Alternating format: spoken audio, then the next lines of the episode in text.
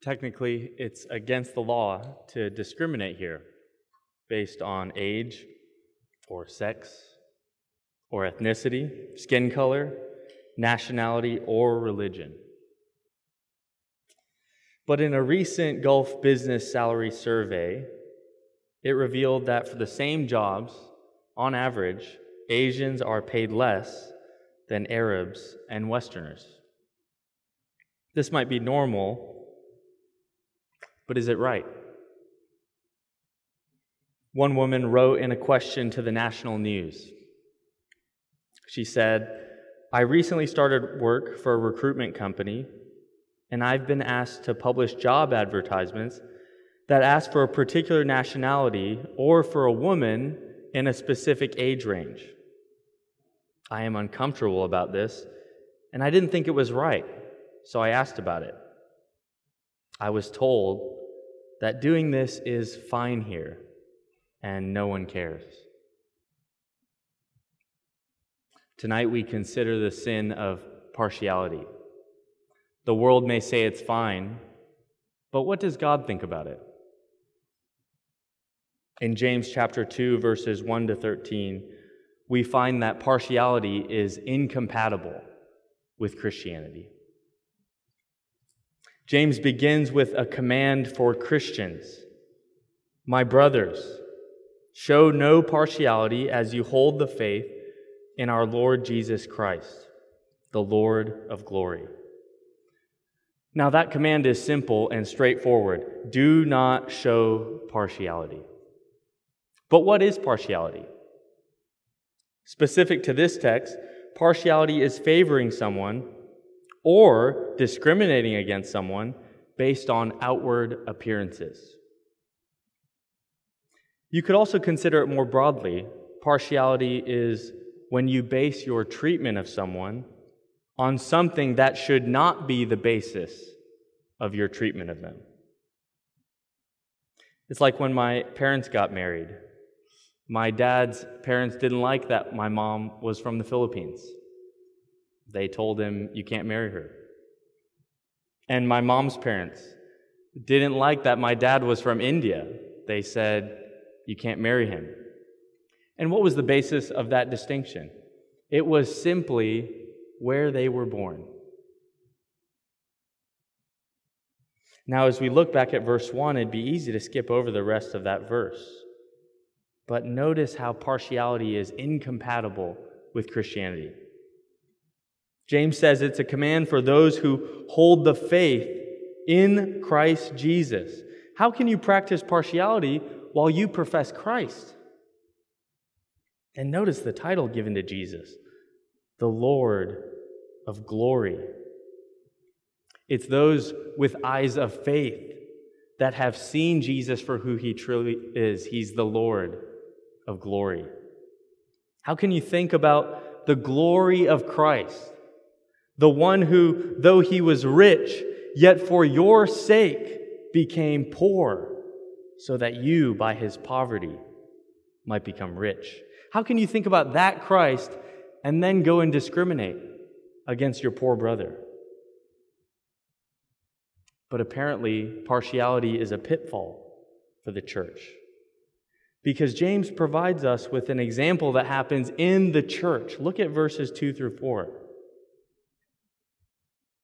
Now, as we look at this example, it's important to note that no true church openly and blatantly celebrates partiality. You're not going to find it in the statement of faith, it's not going to be in the church covenant. You'll see nothing about it on their website. So, how do you detect this subtle sin? Well, what you have to do is look at the culture of the church. How do they treat one another? How do they treat visitors? In James' example, two visitors show up to church. It's not an unlikely scenario. Perhaps today we have some visitors here. The first one to walk in the room is noticeably rich. The shimmer from his gold jewelry catches your eye. You can smell the rich leather from his Gucci shoes. You know he's got money. He just seems important. Maybe he's a celebrity. Maybe he has connections. You think, I'll go introduce myself to him. And as that thought pops through your head, another man walks in the room.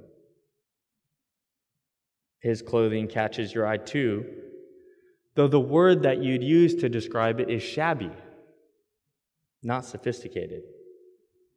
He's obviously poor. Maybe he doesn't even have a bank account. It seems he hasn't showered in weeks. You wonder if he might be homeless. Now, it's safe to assume that this church's doctrine was just fine. Perhaps even later in the service, they preached the gospel. What about their culture? What about how they treat one another? Well, we see what happens in verse 3. The church favors the rich man. Multiple people talk to him. He's given special attention. The church honors the rich man. They make sure that he has a seat even a special seat right at the front of the room. The church rejects the poor man. No one talks to him. He's not even given a seat. They tell him, Could you go stand over there? The church humiliates the poor man. They tell him, Well, if you must sit, could you at least sit beneath us, beneath our feet? Now, James says this behavior might be normal in the world, but he gives us his diagnosis for the church in verse 4. The church is sick. Something is wrong. They've made distinctions. Their judgments are wrong. Their decisions are evil.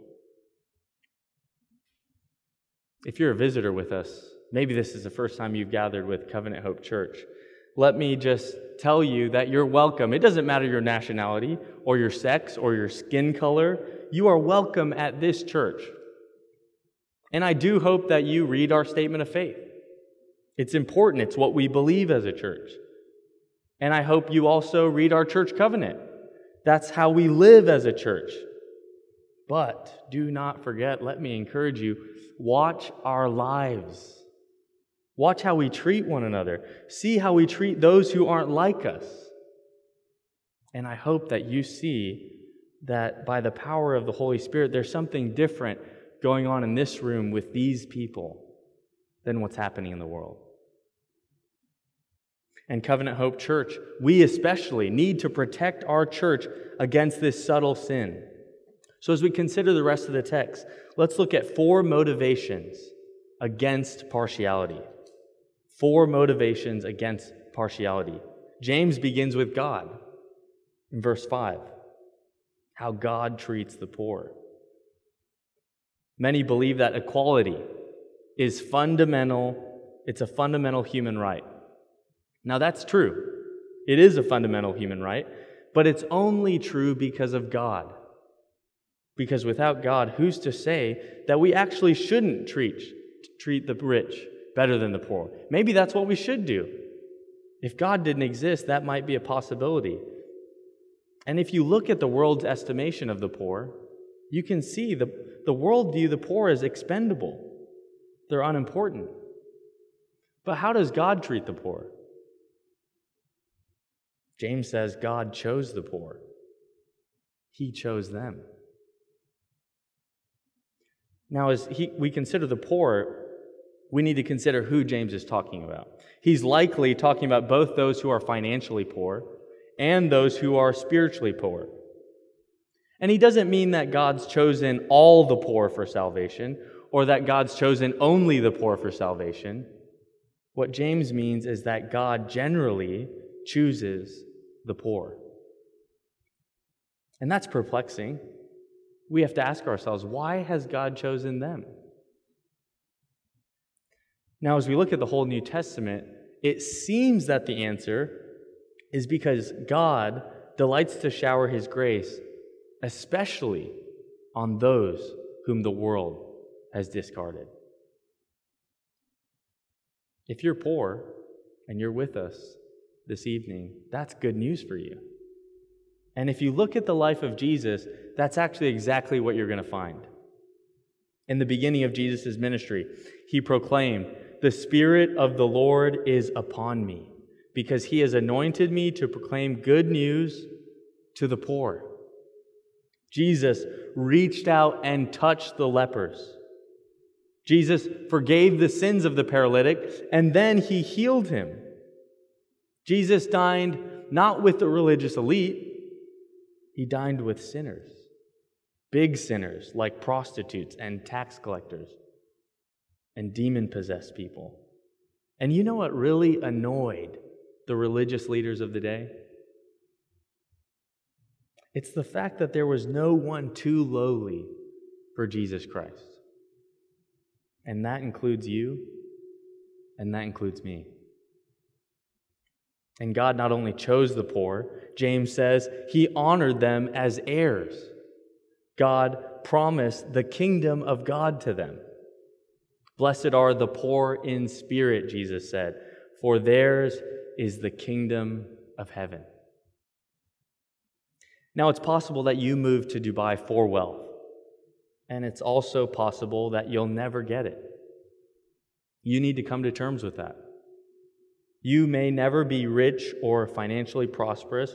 You actually may always have to live paycheck to paycheck. But if you're a Christian, if you love God, then you have an unimaginable inheritance that's been promised to you by the King of the universe. In Christ, on the cross, God reverses all of our fortunes. He's done this for every single Christian. Do you realize your great worth in Jesus Christ? If you've been told your entire life that you are lesser because of your skin color or your passport nationality, let me remind you of God's heart for you. God loves the unimportant, the nobodies, the poor, the destitute, the harassed, the helpless, the downtrodden. You are one of his people. And unfortunately, the church doesn't always reflect this reality. The church doesn't always reflect the character of Christ. So, Covenant Hope Church, we need to listen to this especially because James turns in verse 6. And what does he do? He rebukes the Christians. He says, You have dishonored the poor man. Notice the irony. Those whom God honors, the church dishonors. Is James talking about us? Is there any way that we as a church are guilty of partiality? And friends, I don't have time in this sermon to list off a bunch of questions for you to consider, but let me ask you to search your own heart and to consider if you could be guilty of this. When we treat other people better or worse based on their passport or skin color or their sex or their age or their marital status or any other distinction, we actually lie about the character of God. So if you're an employer, this text means that you should not pay people differently based on their sex or their nationality. And if you're a parent, this means that your daughters are of equal value in the eyes of God as your sons. Partiality contradicts the very heart of God.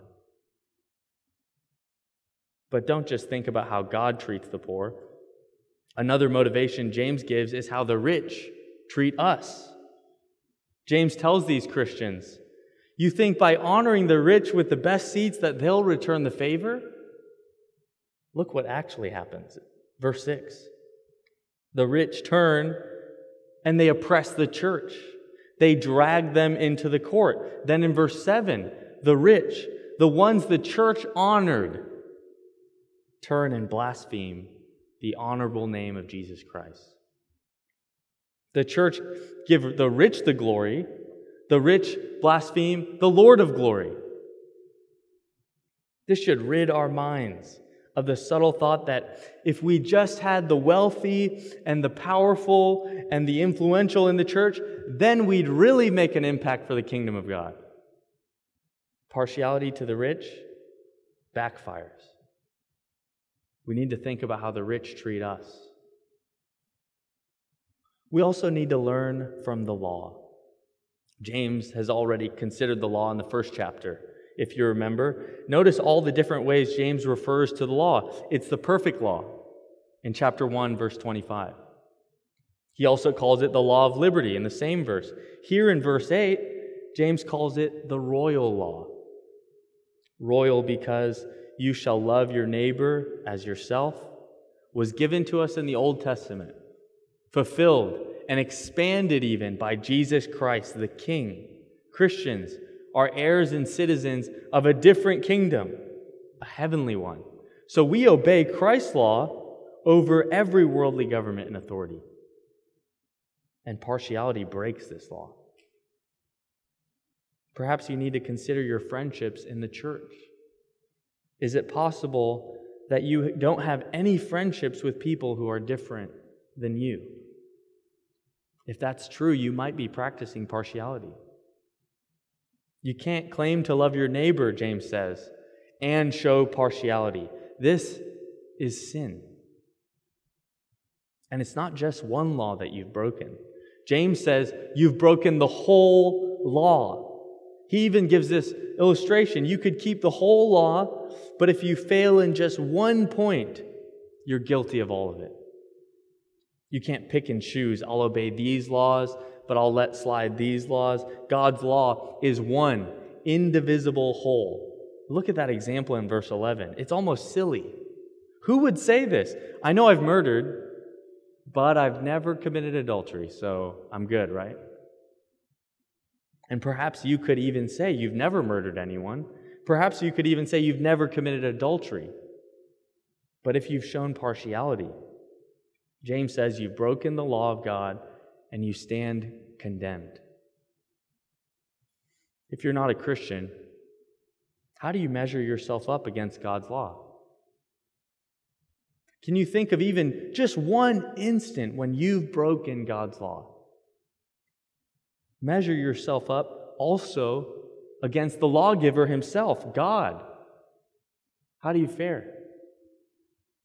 Do you sense your utter inability to keep God's law? Do you see your own sinfulness in how you treat other people? Do you feel your need for a Savior? Because remember how God treats those who are poor and needy. That's how He can treat you, even though you've sinned. So turn to Christ Jesus. And for those of us who are in Christ, how freeing is it to consider this text and remember that we can actually obey the law of Christ by the power of the Holy Spirit? Because Jesus fulfilled the law on your behalf. And because the Father and the Son sent the Spirit to dwell in you, you can now love your neighbor as yourself. You're free from selfishness, you're free from partiality. And this is the compelling community that God is creating at this church and at every local church. It's a community that transcends all natural bonds and limitations by the blood of Jesus Christ. You know, a couple years ago, this was before we, um, when we met on Fridays. It was also when we didn't have to wear face masks. And yeah, that, w- that was a time. It was back when you can pull tables together at the food court. I remember we were at Ibn and there were about 40 or 50 of us eating together. A local man approached a member of our church and he said, Who are you guys? Because, especially in a nation of 200 nationalities, our little church, our little compelling community is a spectacle to the world. This is the supernatural unity in diversity that the Spirit creates. Partiality doesn't just break the law, consider the fact that it's boring. It's boring to just have friendships and relationships with people who look and talk just like you. Because when we get to heaven, remember what's going to be there. The room's going to look a lot like this, with people from every tribe and tongue and people and nation. Let's consider that last motivation against partiality. in verse 12. It's a sobering reminder. James tells us to look to the day of judgment. Because we are those who are not to judge, we are those who are to be judged under the law. The Apostle Paul says, There is a day coming. I love how he describes it the appearing of the glory of our great God and Savior, Jesus Christ. Jesus, the Lord of glory, is coming back. A trumpet will sound, and Christ will repay everyone for what he has done. And Christians should not just look to the day of judgment, they're actually to look forward to the day of judgment. We're to live in light of the day of judgment. Paul says each of us will give of an account of himself to God. Every word we speak should be in light of that day. Every action in light of that day. And we're not to be frightened by that day. That's not what James taught earlier in chapter 1. He said that day will be the day when Christians receive the crown of life. The day of judgment is a day to look forward to. It's a day when we receive the crown because Jesus Christ went to the cross. And Christians should not only look forward, in verse 13, we say that Christians should look backward. They should look back to the cross. That's where mercy and triumph, mercy triumphs over judgment. That's where it happens. It's at the cross.